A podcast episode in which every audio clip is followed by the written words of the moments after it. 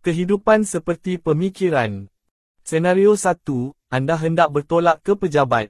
Anda sedang mencari kunci kereta anda. Kunci itu tiada di tempat anda simpan.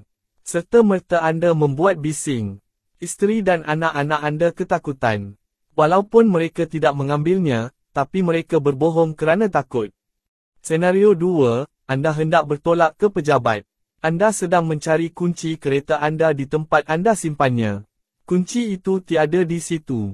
Jika seseorang telah mengambilnya, mereka secara sukarela memberikannya atau mereka semua akan mencari kunci bersama-sama.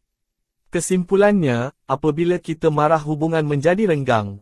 Hubungan akan menjadi manis jika kita bercakap dengan perasaan penuh kasih sayang.